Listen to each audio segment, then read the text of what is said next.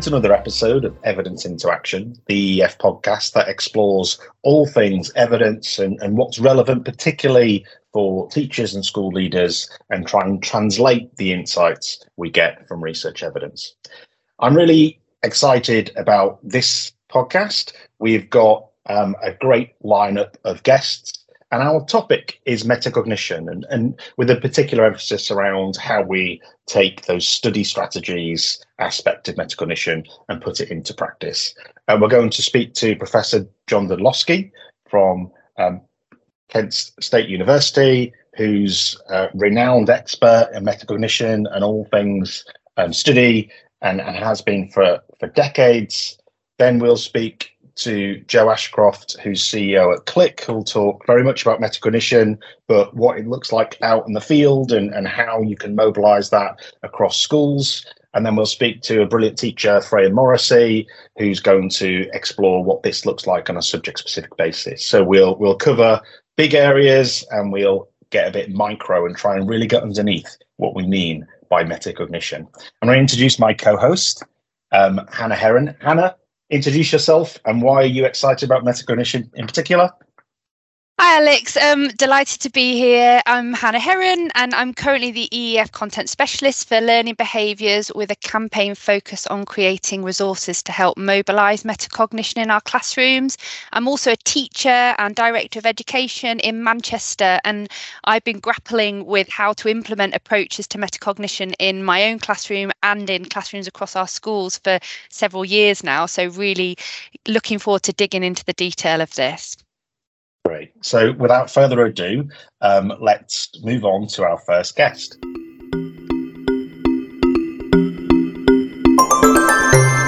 So, I'm really delighted to invite our first guest uh, to speak. It's Professor John Dunlosky, um, who is Professor of Cognitive Psychology, um, expert in areas of metacognition and study strategies from Kent State University. Uh, John, can you tell us a bit more about yourself, a bit more about your background, Absolutely. Uh, first, thanks for having me on the podcast. I'm really excited to talk to you all today. And I, I started my graduate career in University of Washington, where I was doing research, say, over 30 years ago on metacognition. And I know lots of your listeners are very interested in the topic. And at, at least at that point, the idea was very new. So, for those of you who've been to conferences and seen students at posters, I was the person who everyone was walking by and not looking at because metacognition was just uh, not well understood, not well studied. So I find it very exciting that over the uh, over the 30 years, it's become such an important topic and discussion. After I got my PhD at um, University of Washington, I went on to a postdoc at Georgia Tech where I did gerontology work, try to help older adults improve their memory. And that's where I really got interested in the translation of evidence based strategies to actually improving people's lives.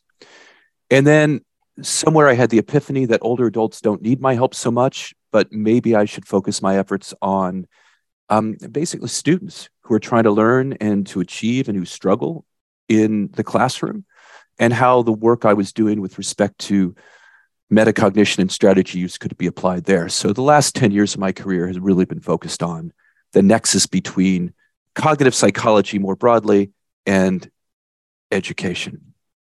Yeah, that's, that's great. And I think um, a lot of um, English teachers and, and leaders um, in this country might be most familiar with your work around strengthening the students' toolkit and mm-hmm. improving students' learning with effective learning techniques. And I think for a number of years now, they've they've helped percolate and, and actually raise the profile of cognitive science. And, and I think that application has become really quite broad and, and, and quite common, although incredibly varied, and we'll probably dig into that.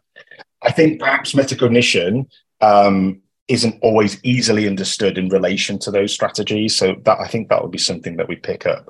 I just wanted to just just recognizing um, now 30 years later, probably lots of people have heard about metacognition and they get, you know, they but they might hear a definition that is hard to make concrete or, or, perhaps um, even to understand. What, how do you describe metacognition um, for a bit of a general interest listener?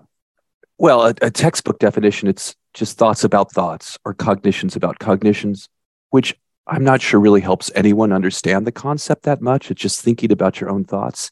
So I think it's best to consider the components of metacognition individually. I think that's what makes this concept confusing because it's really three interrelated ideas, all revolving around cognitions about cognitions. So the first is just people's beliefs and knowledge they have about their cognitive system. Right. So my belief that retrieval practice is good for memory is a metacognitive belief. Unfortunately, we have lots of misconce- uh, misconceptions about how our mind works, which is part of bad side of metacognition, right? So that's knowledge. The other aspect of metacognition that I most of my research focused on, quite frankly, is monitoring of your ongoing mental processes. So again, now monitoring is about the underlying cognition. That's a more process oriented. So in the moment, can you monitor your ongoing learning how accurately can you predict what you've learned, what you understood, and so forth, are all part of that component of metacognition. And the third is control processes. That is how you control those underlying cognitions, which is again a thought now influencing another thought.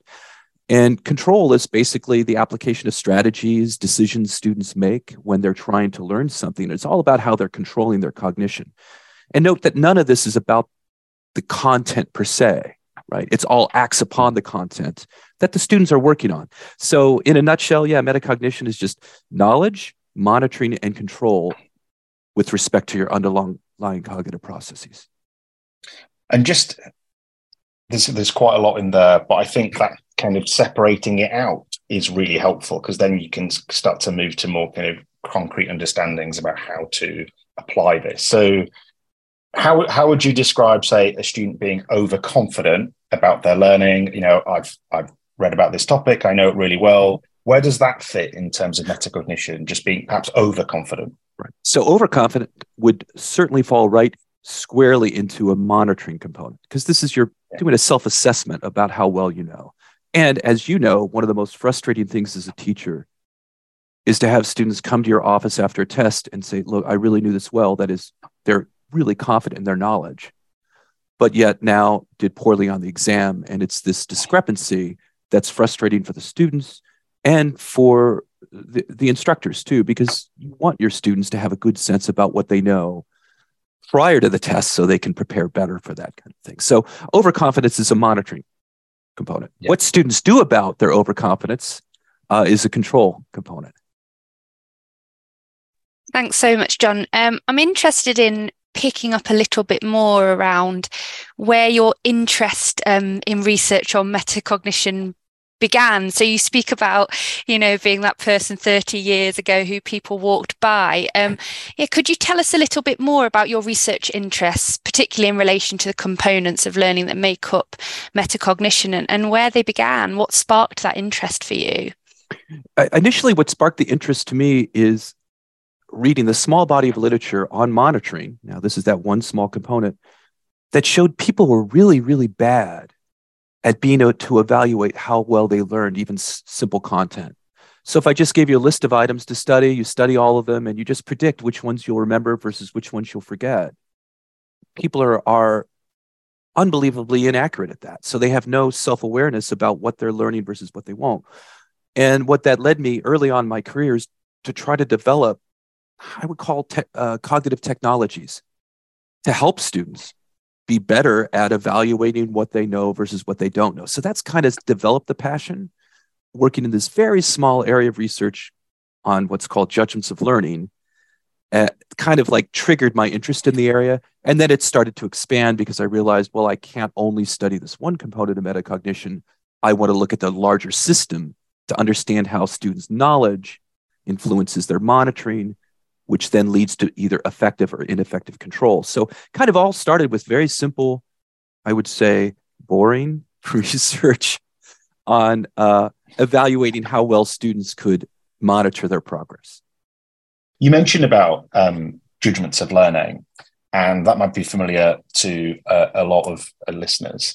And it, it comes back again to being able to you know, make uh, a not overconfident judgment and accurate judgment from the research, then, what have you gleaned in terms of uh, the essential ingredients for an enhanced, uh, a more accurate judgment of learning? Yeah, unfortunately, there's no magic here. In fact, when everyone, when anyone ever says, look, I've got the magic pill for success, you probably want to turn the volume down, right? And, and there's no magic. It's, it's, it's, some of it's going to be straightforward and some of it's going to take effort to do. With respect to accurate monitoring, I think, it, at least with re- in education, it's good to think first, not only what I want to know or what I want my students to know, but how am I going to evaluate their knowledge? Okay. So if I'm teaching a course and I'm going to evaluate students' knowledge, and this is, you know, advanced undergrad courses, 100, 200 mm-hmm. students. So I often give uh, conceptual multiple choice tests. I know they need to understand the content to pass these hurdles. So the best way for them to monitor their progress is to basically simulate the hurdle they eventually have to jump over. So not just read the content and ask yourself, ah, am I kind of understanding this, right? Which is a natural thing to do. The difficulty when students just read the content or reread it, they get a sense of fluency and familiarity with it that leads to this, like, oh, I know it pretty well. And then just, you know, they could read it 10 minutes later, you could ask them, well, tell me what you read. It's like, oh, geez, I guess I forgot it all, right? So the idea, what I do, at least in my class, gives students lots of opportunities to simulate how they're going to be eventually evaluated. And they could use that as a way of not only monitoring what they know, but I think a more common term for that is self formative evaluation. So they're doing formative evaluation. What can I get versus what can I get, which is a form of mm. monitoring. And then I spin these in class simulation attempts into teaching moments. Because when, when the entire class fails to answer a question appropriately where I think they should know the knowledge, it's like, whoa, I, I I didn't do a good job in my lecture or I'm not giving the material correctly. So it allows me, right, as an instructor to basically trigger in control processes so I shift and teach appropriately. So I think in any context where someone wants to monitor their progress toward a task they care to do well, simulate. Just like how anyone would do outside of academia or education when they're preparing for a skill. So if you want to know whether you can shoot free throws at the big game, you practice free throws. You don't read about them, right? So yeah. that kind of thing. Yeah. That's really helpful. Um, and and that sort of um, that formative evaluation, that kind of that made me think about self-testing, testing yourself. Um, and that fits neatly. So you do have um, a new book which I'm going to ask you about because it's co-written. Hear a little bit about about that, um, and it's called uh, "Study Like a Champ: Psychology-Based Guide to grade A study habits. And what it does is, is it offers a really accessible um, distillation of, of a lot of the complexity around the research, I think. Um, and that's always, again, so necessary to, to do that translation. One of the things in there, you know, we have self-testing is, is one of the strategies. Lots of teachers in England be familiar with quizzing and, and, and you know, various approaches. But how does metacognition fit? Because, you know, we might know, and students might know, well, you know, testing yourself is more effective than rereading, and yet the reality plays out that they don't necessarily use the the best strategy. So, where does metacognition fit in relation to this this, this using these more effective strategies? Right. Well, it could fit in multiple different ways, and at least in my experience, more anecdotally, working with individual students, we could tell students often that retrieval practice is good. I tell them that a lot. I have them practice. But yet I still have students come to me and says, "Well, you told us to take this approach to studying, but it just doesn't work for me." And that's a misconception because we know that some of these basic strategies, and those are the ones I focus on, work for everybody. I, things like retrieval practice works for very young children. Okay. It works for individuals with ADHD many of these basic strategies, things like space practice, help honeybees learn. I mean, this is just kind of general learning processes, right? But these misconceptions, right? Well, I'm not going to use it if I don't think it works for me. The question then is how do we overcome the misconceptions by giving individuals uh, experiences that lead to success? So that's one way it comes in. Um, one aspect of these strategies, though, that I'm not sure is totally metacognitive that really provide a big barrier for their use at least for many students in the States, is that they're not well trained for time management. And to use some of the most effective strategies to prepare for anything, whether it's in school or outside of school, there needs to be a little goal setting, some planning, some time management so that you can use the strategies with fidelity. That takes extra effort, that takes extra time. And we do have students here at Kent State across the globe who don't feel like time management is something that works for them. Again, another misconception, right? So there are lots of barriers to break down. And in my mind, the best place to break things down is not where I'm sitting when I get college students, although it's worth trying to mm. break them down here, but much earlier in life when they're first getting indoctrinated into learning and formal learning and so forth. So, um, well, Alex, I hope that answered your question. I think I. Yeah, it does. But but I've got a follow up that I didn't anticipate asking, um, which I think every listener's probably wondering. So, how do honeybees deploy space practice? okay, they, they don't. Please answer that one. they, they don't. But well, I actually I cannot speak for the honeybee honeybee world. Okay, honeybee uh, community. Uh, but it's very simple to set up a- experiments yeah. where you do uh, basically uh, where they try to locate sources of of pollen and so forth, and show that if they yeah. get space practice, they retain the content better. Uh, I'm yeah. totally for anyone who works with bees. I'm sorry. I apologize. I've not read that research in decades. Uh, I yeah. used to really be fascinated with bees, though. So. It, it may well be a contentious area. I think, you know, uh, Please forgive. Yeah, uh, certainly. Um, one one thing uh, you just made me think about highlighter colors, uh, and and kind of uh, that that was my mental segue. So one of the things, right, back when I was a school leader, I tried to deploy um, a shift in mindset. You know, those kind of misconceptions with um, school students uh, around about 16, 18 years of age, so you know, a bit before university, um, and trying to get these study habits across to them. And one of the things we used to pay for um, packs of highlighters for for our GCSE students, sixteen year old students. Um, and we stopped and we talked about banning highlighters because we kind of reflected like on that list they're ineffective. What I, I could probably guess what you say to that, but is it about actually not the banning of the highlighters, it's about the intelligent use of strategies and about using the tools. So th- there was a little bit of controversy in terms of getting people's attention, but mm-hmm. actually the reality was about trying to change their habits. What what are your reflections on the likes of using tools like highlighters? Because they can just be the same as a quiz, right? Which which sounds like self, you know, sounds like it's the best strategy, but could equally be used poorly. First, let me apologize. The monograph that we wrote about this, I never and, and, the authors who just did a great job putting all this uh, analysis and meta-analyses together never meant to say that any particular strategy was bad in every context. So if you recall we kind of we thought it was a great idea. This is my fault. I wanted to rank them just to make it very easy. Like these are really have high utility these medium and low. But the key is the ranking. There's lots that went into that. And one was does that strategy lead to gains in learning directly? And that's key. Okay. And just using this highlighter and highlighting typically doesn't have a meaningful boost in performance versus just reading. So if this is all a student is doing is reading and highlighting, in many contexts, they probably won't reach their learning objectives. However, and this is i feel weird that highlighting companies should be coming after me. It's like i tell people please i have in fact it's at home right now. My favorite highlighter i have highlighters everywhere because they're a valuable to tool.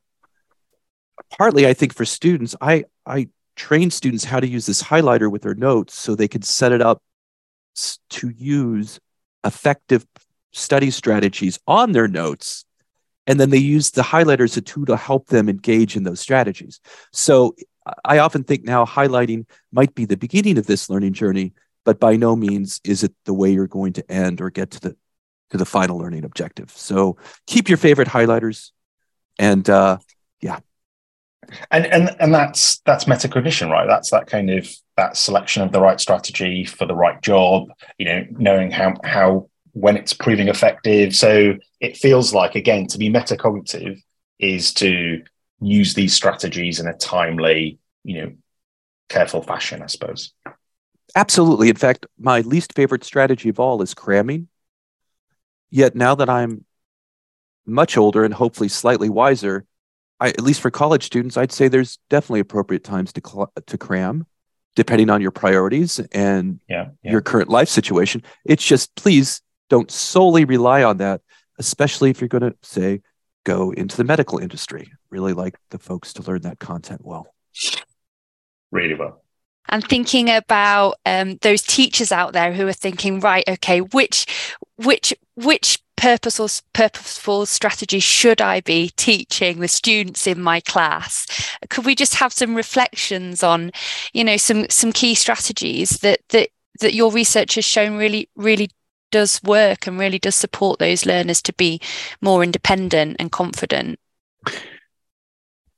hannah your question had lots of pieces to it and unfortunately, the evidence, I think across the board with my own research, with other people doing this work, I don't think we know enough to say with great confidence that these strategies will lead to all these wonderful things. Okay. So I want to qualify this with I don't think any one strategy is a panacea for all student learning woes. There's kind of the some generally good strategies, like you all have mentioned, retrieval practice, space practice, and so forth. But there are lots of small strategies students need to use to get over the hump. In my mind, though, especially early on, prior to college, uh, K through 12, the degree to which we can start instilling and training students to use a variety of strategies aimed around self regulation more generally can be extremely effective. And now I'm thinking of generaliz- generalization uh, outside of the classroom. So if we can train students how to set their own goals, again, it would be minimal to start with, right? When you're in first grade, you can imagine those goals would be very different than when you're, you know, high school. Manage their time somewhat so they're responsible for this and then get rewarded for using these strategies. So if I'm thinking, if, you know, in my instruction, I try now, I get college students here. The one thing that I use with most success is getting students to embrace successive relearning outside of the classroom, which could be instantiated using a variety of different uh, web based programs. I've generated my own here for students use at Kent State. And the idea is it allows them to really learn lots of content well, to memorize the content well outside of the classroom, so that they when come to me and we discuss that material, now they've got it, you know, if they don't understand it all well, at least they have it memorized well, so that they can use it more uh, with more fidelity, more facility in the classroom, which allows me then to spend more time on not just introducing concepts, but instructing them about how to understand the concepts and how they interact in larger systems and so forth. So, what would I tell instructors to tell students? I'm not sure. I'd like to talk to parents, though. I think parents can do a lot with respect to helping their their young children regulate and teaching them how to become independent learners. So I, it. Yeah, I think that's a, a super strong message that actually self-regulation starts in the early years, doesn't it? And that it's a it's a responsibility of all. Absolutely. There's a couple of things there, John. So you talked about with successive relearning. There's that kind of you can remember it, and then you mentioned about then understanding it, perhaps to be able to apply it. And, and then you've just talked about teaching the curriculum, but also having kind of you know effective skills and strategies to learn independently. For you, where where where do you stand in terms of this kind of you know closing the word in metacognition? At the heart of it, you've got cognition there. Where what's the importance of background knowledge and, and kind of that kind of um, declarative knowledge, background knowledge, whatever kind of label we give for it, in terms of then being able to you know, apply appropriate strategies? What, is there a balancing act? Do we need to make sure they've got that secure re- remembrance, and and then they then we work on strategies, or how does that sit? It feels like yeah. a, a, bit of a fuzzy area. It is outrageously fuzzy, and I bet you it would. If we had, let's say, infinite amount of time to collect all the evidence we need, it's going to still be fuzzy because it's going to be moderated by so many different variables that we need to understand about the age of the students, when are when is it appropriate to teach particular strategies? In the last 20 years, I've become a much more effective regulator of my own cognition because of all I learned. But look at how much I had to devote to learning this to become effective. So we can't when the message becomes too fuzzy, I don't think it'll be useful. And now I think maybe the next step for some of these dialogue is to figure out how to translate what appears to be fuzzy into at least some initial recommendations for usage. So, what, one of the things that we've tried to do, John, when we commissioned the literature review on metacognition and we created our guidance, seemed to indicate that um, with metacognition, it was helpful to specify the aspects, areas of the curriculum a bit more tightly. So if you take maths problem solving as compared to, say, writing an essay in history, that the different curriculum tasks and therefore you need to think differently about your strategies and, and they're, they're quite subject specific in part but does that help in terms of binding together this kind of this fuzziness well i think it definitely makes it more complicated because it is going to be content specific for instance we talked a little bit about monitoring right? And the importance of monitoring. For instance, one of my uh, most memorable experiences as a grad student is giving my mentor a manuscript saying, This is ready for submission. And then a week later, getting it back, not being able to see my own typed page because it had so many comments, right? So this is overconfidence, right? I, mm. I, I thought it was ready to go. But yet, obviously, and believe me, my mentor was correct. It was not ready to go in this case. It was poorly written. The question is well, if I had the same issue with mathematics, right, with the mass in particular, there are different techniques to use to monitor effectively in those two contexts. So, how I'm going to evaluate quality of writing, which uh, involves quite a few time consuming and uh, easy to use, but you know, what can I say? Uh, strategies that'll make you struggle, right? Mm-hmm. What works for evaluating and assessing quality writing is different than what you're going to need to monitor your difficulties you're having with with math. Yeah. So this now unfortunately puts an extra burden on instructors who for very good reason are just struggling to teach students the basic concepts on these two particular aspects of education that students are a anxious about many of them right? Uh, they struggle with horribly. And i can see teachers just kind of pulling their hair out like how am i going to just get the content across? So then to ask these instructors to learn say a whole other techniques to instruct their students to monitor the quality of their i mean that's a lot that's a big ask right? So don't get me wrong there on these different content areas there are recommendations on how to do this but um, it's by no means like hey here's one thing i can give you and it's going to work everywhere. So different areas we'll have to figure this out differently and and note that's a lot for now a student to hold in their head right? So this is not an easy task to hmm. be an effective self-regulator. And hmm. what I just hope for is that they become a little less ineffective as they move forward, right? Take more yeah. responsibility. And if anything, you know, Hannah mentioned what would I I want uh, the instructors to impart with the students the ability to embrace failure.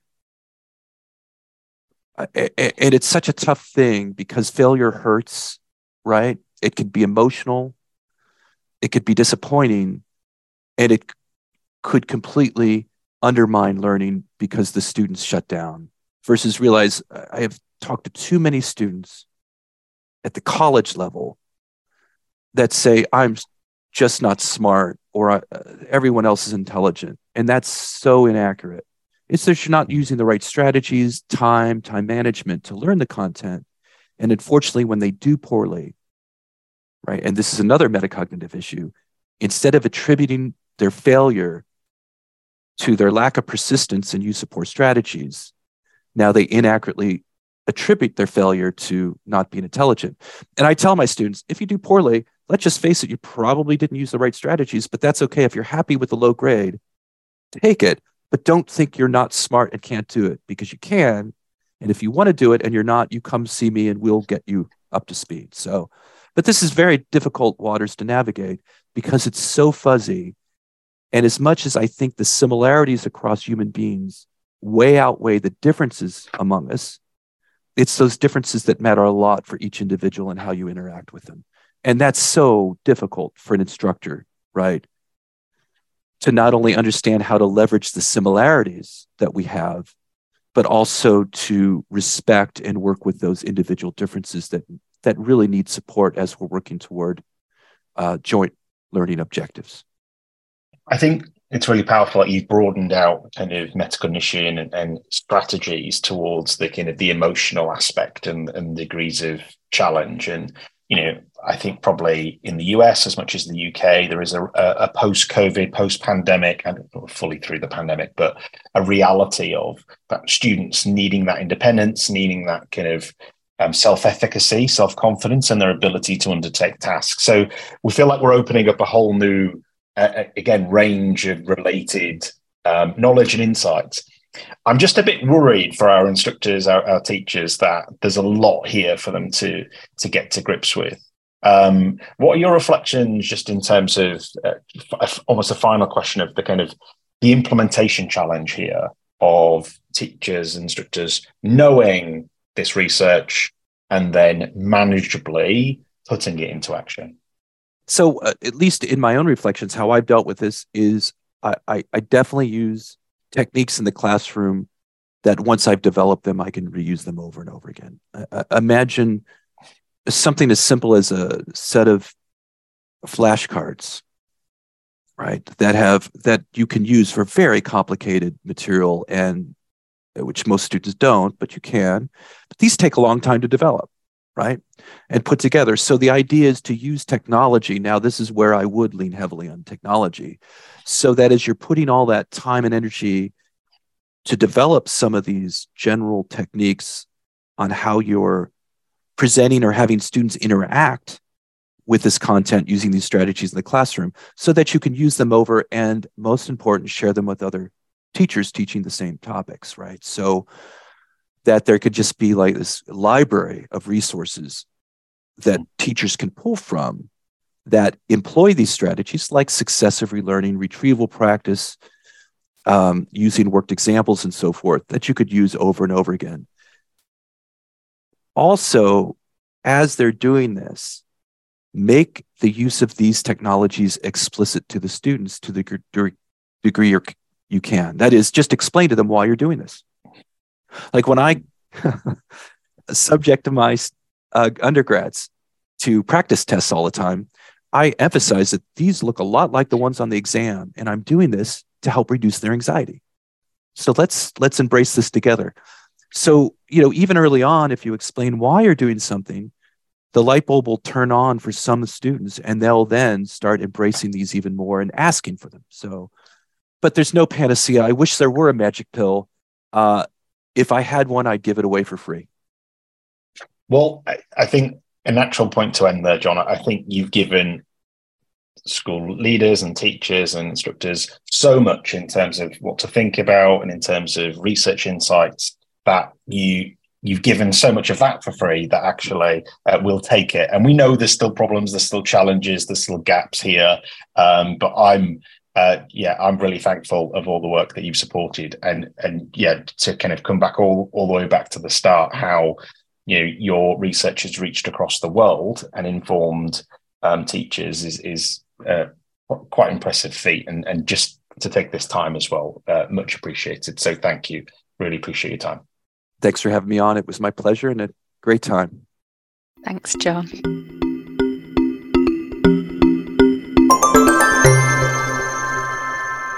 So I'm delighted to introduce our next guest. It's Jo Ashcroft, who's CEO of the CLIC Cooperative Trust over in Greater Manchester, um, former research director at Aspira Research School. Uh, Jo, tell us a bit about yourself and your background and education.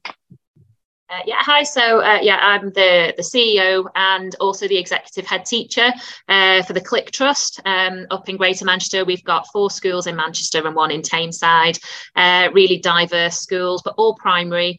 Um, and yeah, prior to that, I have been, um, as Alex says, a, a, director of Aspira Research School for four years. Um, and prior to that, I've been uh, a education director um, for a, another large trust based in the northwest uh, director of a teaching school, and prior to that, head teacher um, of two schools over in Cheshire as well.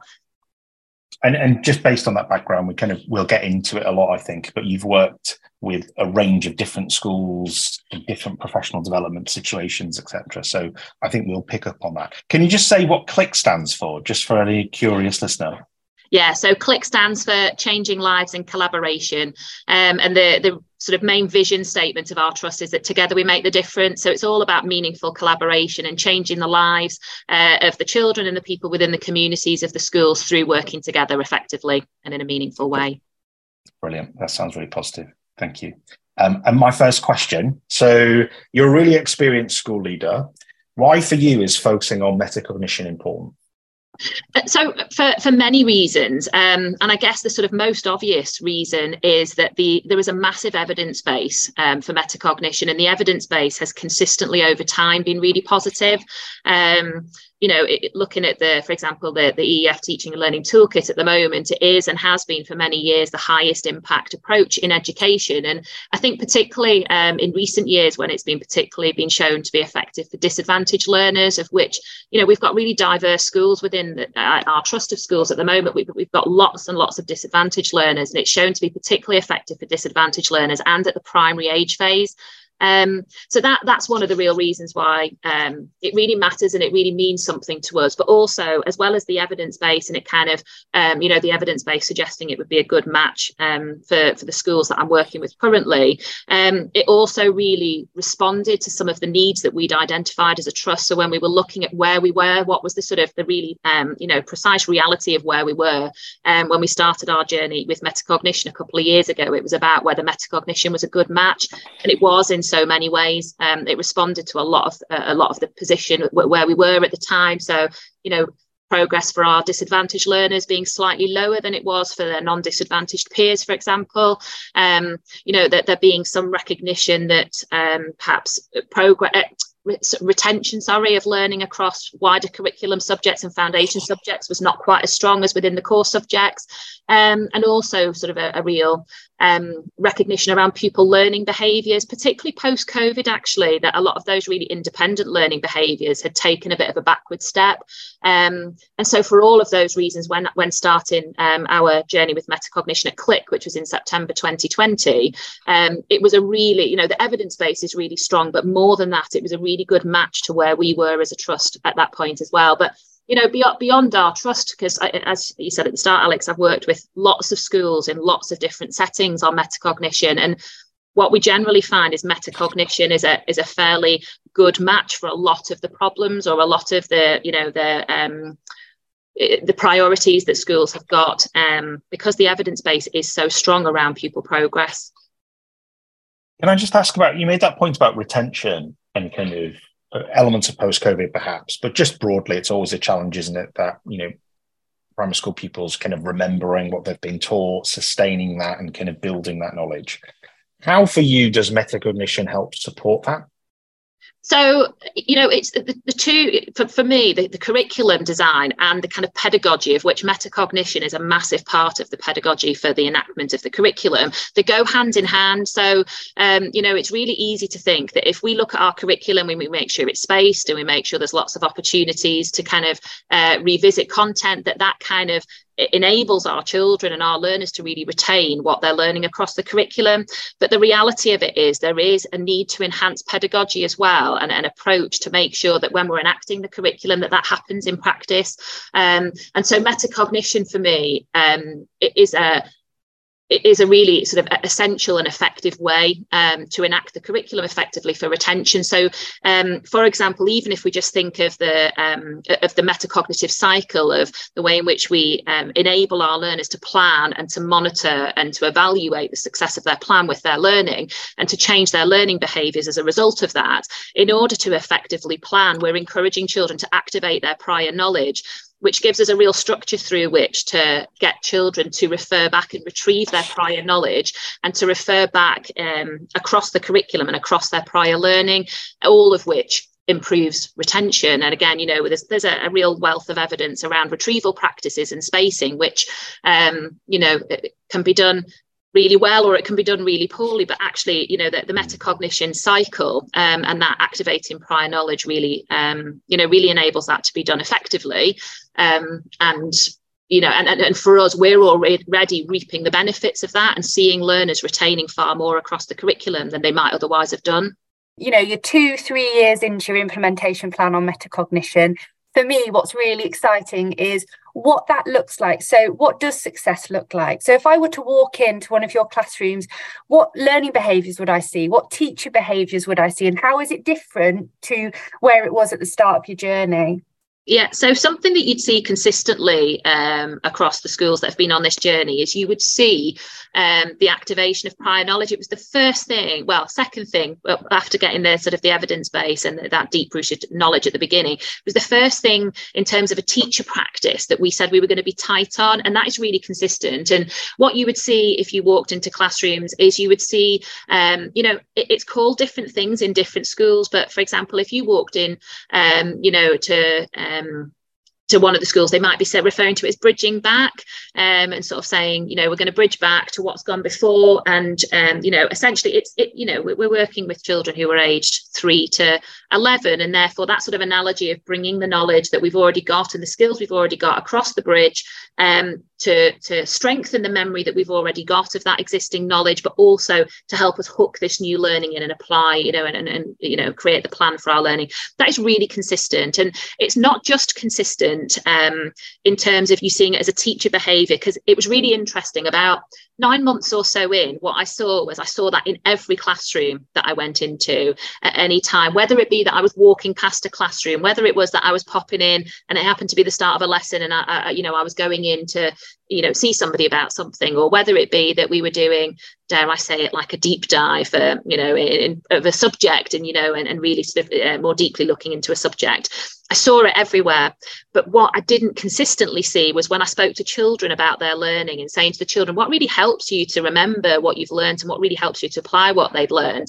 Um, they were they talked you know they could if, if prompted talk about it but they weren't talking about that as a behavior that they took um, you know that they, they recognized themselves. But now when i speak to any group of children about what it is that supports them with their learning within a lesson how they how they're supported to you know what they can do to help remember more. They all talk about whether it's activating prior knowledge or build bridging back the language doesn't really matter so long as it's consistent across the school.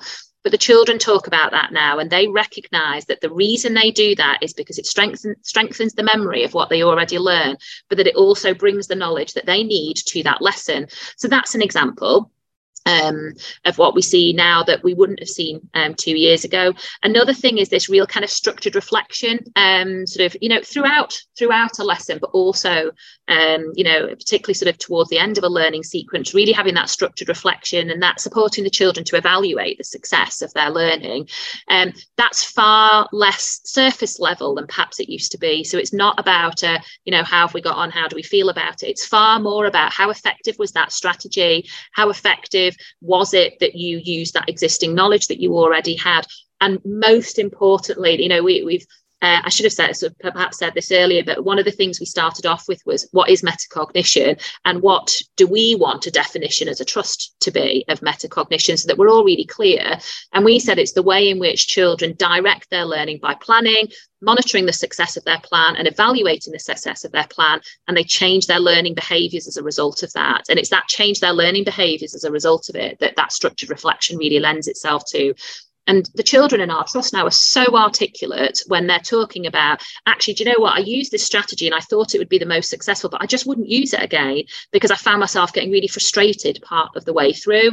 Uh, or they might say, oh, I thought that strategy was going to be really difficult, but actually I found it loads easier. I'm definitely going to do that again. Um, so you'd see that consistently in place that you wouldn't have seen a couple of years ago. And the other thing that has come, which sort of, you know, metacognition and cognitive science kind of go go hand in hand. And you know um, a lot of the sort of study techniques in cognitive science do really lend themselves to older learners those who are studying at you know undergraduate or secondary level. But actually we were looking at if those are really successful study strategies things like um, self-testing practice testing spacing the learning out interleaving of learning um, and so on that what did that mean for us at, at, you know what does that mean for the three year old who are in our nurseries? What does that mean for the children who are in year two, year four, year six, and so on? And how are we going to reduce the scaffolding over time so that children begin to do that independently? And now you see just the most amazing array of ways in which that has been applied within the classrooms. And that is just for me the very best example of the looseness of it, but the tightness at the same time. The tightness is staff really understand retrieval practice. It's not a quick recap and review. It is about the children challenging, finding it quite quite difficult at times to remember what's gone before, but to force themselves to kind of self-test or to, to retrieve, to then apply and, and continually build the schema and hook more and more understanding and knowledge onto the existing knowledge and those practices you know you might go into one class and they might be using flashcards. You might go in another and they might have a multiple choice question. You might go in another and they might have whiteboard flash um you know multiple choice questions or they might have a you know a, a flashback flashback four kind of thing four things you're going to flashback through one one from a, a week ago or a day ago a week ago a month ago a year ago however it looks within in, each individual school is less important than the fact that it's in place with a deep rooted understanding of staff from the staff of why we're doing it um, and the, the thing that we would see now from where we were in September is the way in which metacognitive talk has evolved. Um, so we'd had a real focus, particularly post COVID, but also with the um, the diverse catchments uh, and, and, diverse sort of groups of, of, pupils that we work with upon language and early language skills in particular.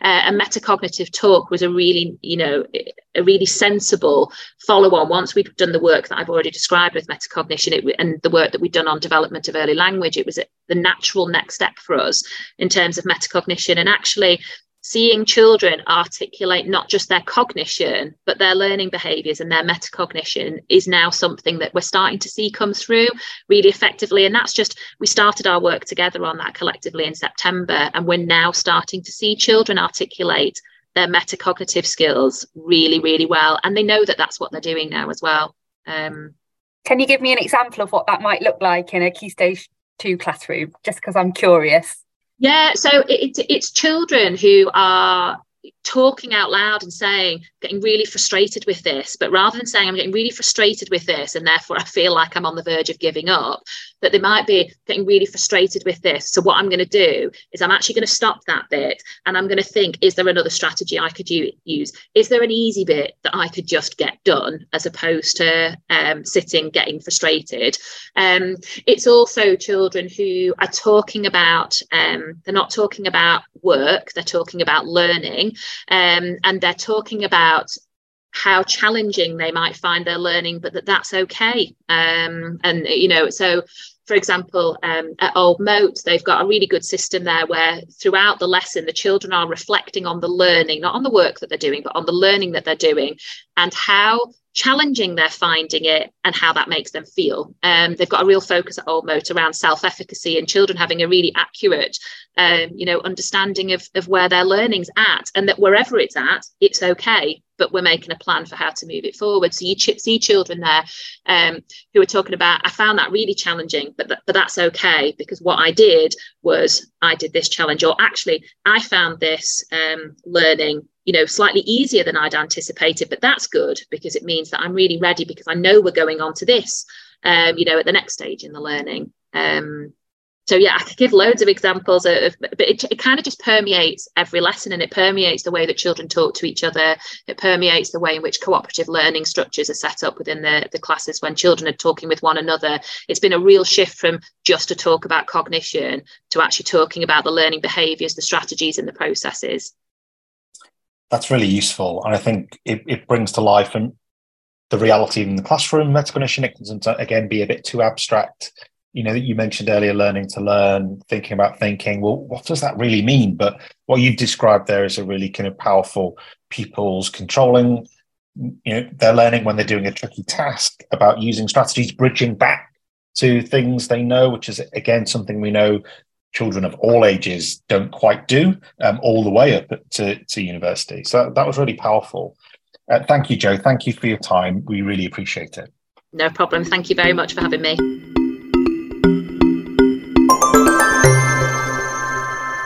I'm really pleased to invite our third and final guest, Freya Morrissey. Freya is a teacher of English and, and leads an English department um, down at Teign School, Kingsbridge Research School. Um, Freya, do you want to talk a little bit about, about your school, about your background, and about your interest in metacognition?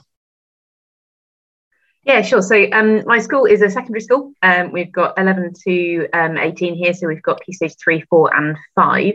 Um, and it's part of Education Southwest, so um, uh, Multi Academy Trust.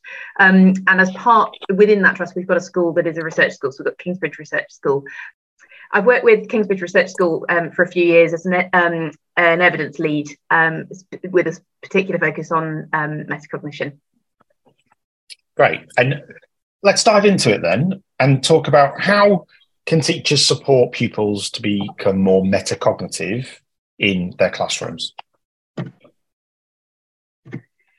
So I think um, supporting students to become more metacognitive starts with teachers being more consciously aware of metacognition as a teachable part of learning um, and become more aware of their own thought processes as teachers when approaching the kinds of learning tasks that we ask students to do.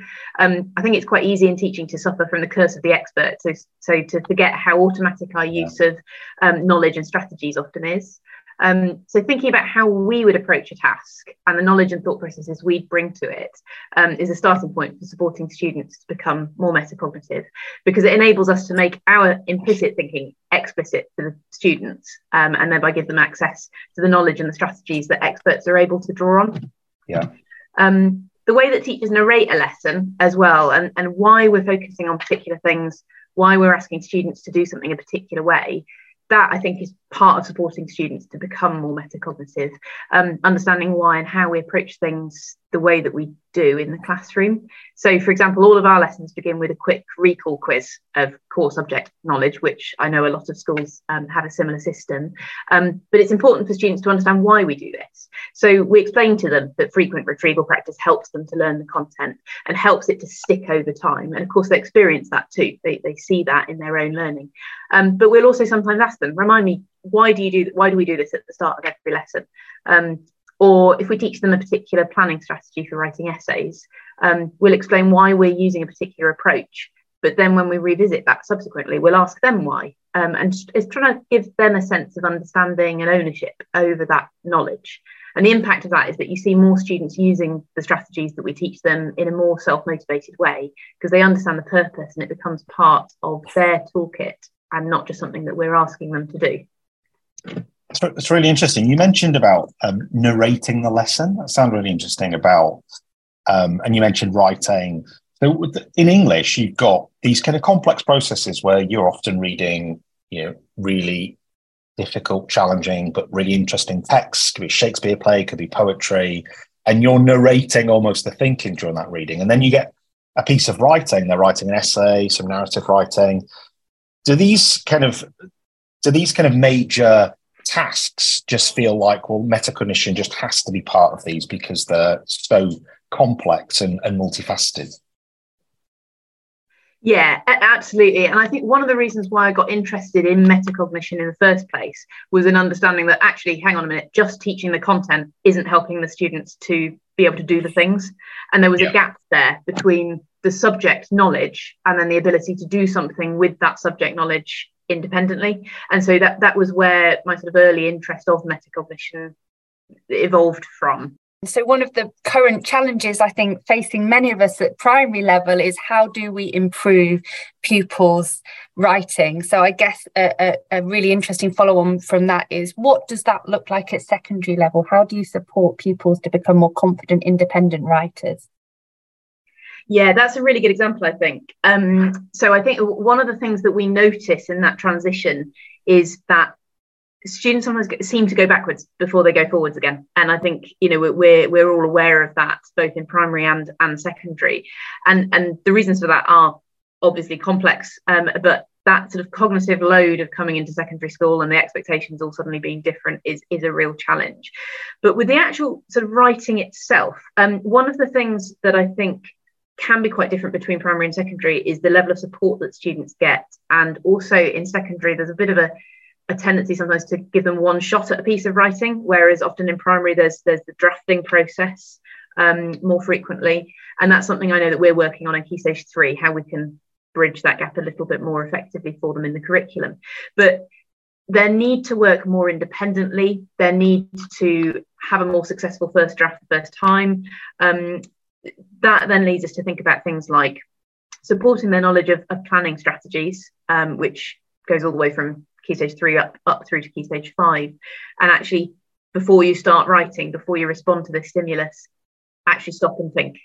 And um, certainly also um, when we think about those students that plan and those that don't, um, helping students after they've done a piece of work to see where a successful plan was used in a successful piece of writing. So some of my most metacognitive students who coincidentally, I'm sure, are also some of my most successful students. Um, you can see how they use their plan and um, tick stuff off or use different coloured highlighters to identify different things um, within their plan that help to tick different parts of the mark scheme or the success criteria.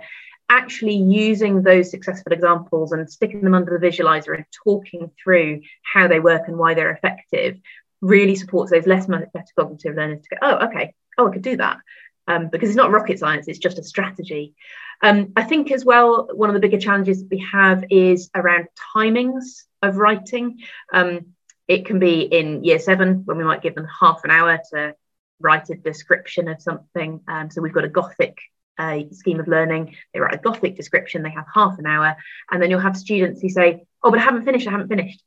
And actually supporting them to go, Well, what can you accomplish in half an hour? How do you plan half an hour's worth of content. Look back at other tasks and see how many paragraphs you managed to write or how many pages you wrote in that time and, and try to plan accordingly and helping them with that monitoring aspect of their, their writing. When you move to key stage four, key stage five, you think about exam strategies and timings within the exams too. You know, do you drill them in writing the timings on the exam paper um, or you know do you do you get them to do a particular question first because it's higher value there's lots of different ways that we can approach it but it's about that kind of monitoring of the time that's passing and what they're able to achieve within it um, we can also think about actually with the writing when they struggle as well so thinking reflecting on their previous work and saying well what did i find hard there? Where did i get stuck? And using that knowledge of themselves to then inform okay well how can i get unstuck if that happens this time? Or what did my friend do when they had a similar situation? And that reflection on what they themselves are bringing to a task that might help or hinder them um, and just making them a little bit more self-aware as learners and as writers um, i think just supports them in that greater independence greater sense of self-efficacy um, and then around that you of course have the content let's learn how to use semicolons. But actually, it's those processes, yeah. those strategies um, that that really support them. That's re- that's really interesting. One one thing I'd like to follow up on. So, uh, John Dunlosky's indicated that kind of students, even all the way up to university, aren't quite as strategic, as independent, as metacognitive as we think, and and you're describing quite a lot of kind of embedded strategies. Is that something you notice in terms of there's assumptions about key stage five students that they can do things and that we don't need to, we expect more independence than perhaps they're, they're ready for? Yeah, absolutely. And that's why we've really grasped this opportunity to design our new A level course. And we're building in those study skills as if they've never been taught them before. Um, because sometimes with year 12, it can feel a little bit like they've never been taught them before because they, they have that transition again and they can go a little bit backwards before they go forwards again. So I think we've got this opportunity within Key Stage 5 to actually build study skills alongside content. I have definitely been guilty previously of, you know, it's certainly earlier on in my teaching, um, of thinking that year 12s were much more than just big year 11s. Um, and I, I think that actually they, they, they can be very well supported with the strategies and the study skills because they've got um, more opportunities for independent learning because the um, emphasis on homework and that, that independent study and independent reading is much greater. We almost need to hold their hand that little bit more in key stage five to, to help them to raise up to that, that level. It might be quite short, mightn't it? For, you know, for some students at key stage five, they just need a reminder of planning yeah. approaches. They just need a nudge about editing and, and, using a checklist and going back to their plan. So I, I, I, think there's a an awareness here of not making assumptions about age and stage. You know, go back to your point, Hannah. Primary school, you know, there's lots, lots of students who are working very skillfully, independently on complex tasks, and that's an assessment around writing in year six that they have to exhibit. but then almost like the game keeps changing. You talked, Freya, about different transition points, and and we've got to be wary, I think, as teachers that as we transition from primary to secondary or from GCSE to A level, to not make assumptions and to almost retrain and, and make sure those study, study skills are strong, they're embedded, they're independent, and that might need some repetition and some nudges.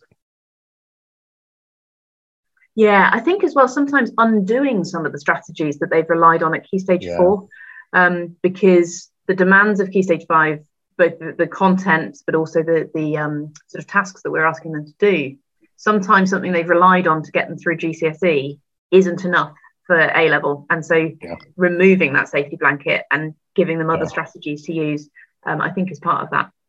Yeah. So moving on to the next question. Um, it's around it's around professional development really and i know that you've been involved at that both at school and research school level. So um, the next question is around how how have you supported staff to develop metacognition? And i'm particularly interested in in, in what you found useful around helping staff to bridge that knowledge doing gap that you referred to earlier. Yeah so i, I think um, so something that i find really useful and i return to it myself quite frequently is thinking about our most metacognitive students and taking an example of, of them. So maybe taking your sort of two or three best students and thinking about what it is they do that makes them good in English. What is it? What are their observable behaviors? What are their processes that they actually do? There are effective learners. And then thinking about the other end of the class, the students who really struggle with their learning. What is it that they do? So thinking about, you know, visually, what do we see in the classroom that those ineffective learners are doing or not doing? that our effective learners maybe are doing something a little bit different. And then thinking, well, where does the teacher stand in relation to those students that can't yet do these things? And a lot of the time, I'm not talking sort of subject knowledge here necessarily, I'm thinking sort of processes and strategies and the behaviors. What can the teacher do? How can they prompt? How can they narrate? How can they encourage and praise to move those ineffective learning behaviors closer to the more effective learning behaviors? So, an example of that might be um, I mentioned earlier on recall tasks that we use frequently at the beginning of lessons. I know that my effective learners, once they've done as much as they can from memory, will look back in their books and will look for that information in their books.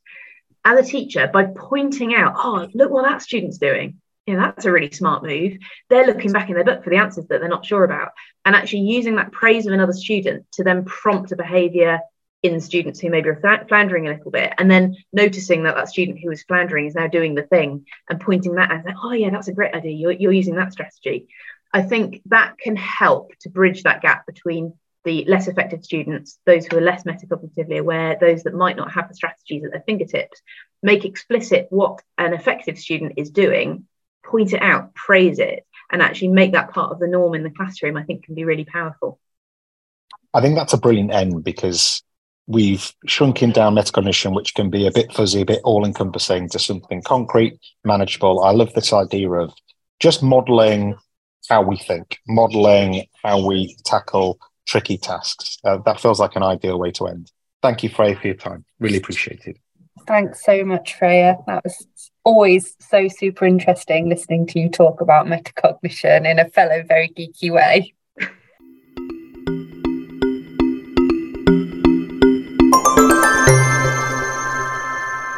Was really interesting to go from that big picture um, with Professor Dunlosky about metacognition and kind of what it is and, and all those aspects of decades of research, but then to explore with Jo and Freya about that practical application, the challenges, how to distill metacognition down into something meaningful and not some, you know, some abstract fuzzy notion like thinking about thinking. Hannah, what your kind of what your overall reflections? What what what kind of threads are you pulling um, from from those interviews? So I think for me, my key takeaway is all around this idea of being really explicit. So that it's really important as adults not for us to make assumptions when it comes to learning for learning or study habits. And the more adults as explicit le- as, as expert learners can make our implicit actions explicit for pupils through modelling the better, whether that is modelling our own self regulation or modelling how to use flashcards when revising or modelling our own metacognitive processes as we solve a challenging problem. But more than that, I think it's about being explicit with pupils about why we're using a particular strategy, but then coming on to thinking about implementation, it's about being explicit with adults about what we're going to implement and how. Yeah, really good. I, you just mentioned there about flashcards. So um, I look back and think about one thing I did as a school leader. I was trying to have a bit of a whole school approach to um, GCSE exam preparation in particular. We produced some resources, and you know, we, we paid for those packs, and and we had you know the aforementioned highlighters I mentioned, but we also had packs of flashcards. And I remember in year one of that, we bought flashcards. I think we've been buying flashcards for two or three years. But I don't think at any point we actually spent time to work through with students what a flashcard looks like and how to create one yourself. Now, and, and I know there's lots of online tech versions now and, and lots of choice. But fundamentally, I think at that point, being explicit, these might be good strategies, but they might then be applied to your science revision at GCSE. A flashcard mightn't be so appropriate for younger children. A set of flashcards for even for university students might get used quickly and, and dropped too soon. So I, I, I really that stood out for me as well, that explicitness. I, I think my final reflection um, was that again, like flashcards, like highlighters, that there is no strategy that solves it all. There is no silver bullet, you know, as, as John mentioned, um, unfortunately. Um, and also, you know, where we have the evidence says something is, you know, a better bet or or not a very effective strategy, like highlighters, you know, in in in the table ranking um, that John famously kind of um, shared in his research people just had the notion of kind of well, let's get rid of highlighters. But actually, metacognition is about being strategic and controlling the use of those strategies to do that job.